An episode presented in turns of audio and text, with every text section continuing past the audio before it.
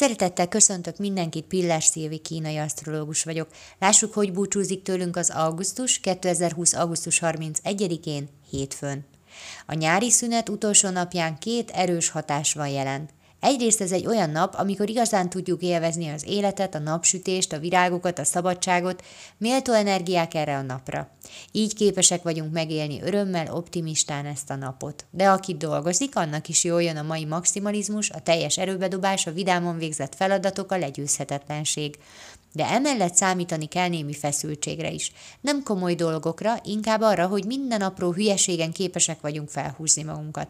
Semmiségeken, olyan dolgokon idegeskedünk, amik egyáltalán nem fontosak. Szóval, ha a holnapi iskola kezdésre nincs még minden összekészítve, ha este derül ki, hogy valami kimaradt, akkor tud minden megoldható, potolható és orvosolható, nem érdemes miatt a kibillenned az egyensúlyodból. Vegyél pár mély levegőt és gondold át a megoldást, mert ma, ha picit is tudatosabb vagy, akkor a kiakadás helyett óriási tudsz nevetni ezeken a helyzeteken. Köszönöm szépen, hogy meghallgatotok, legyen nagyon szép napotok, sziasztok!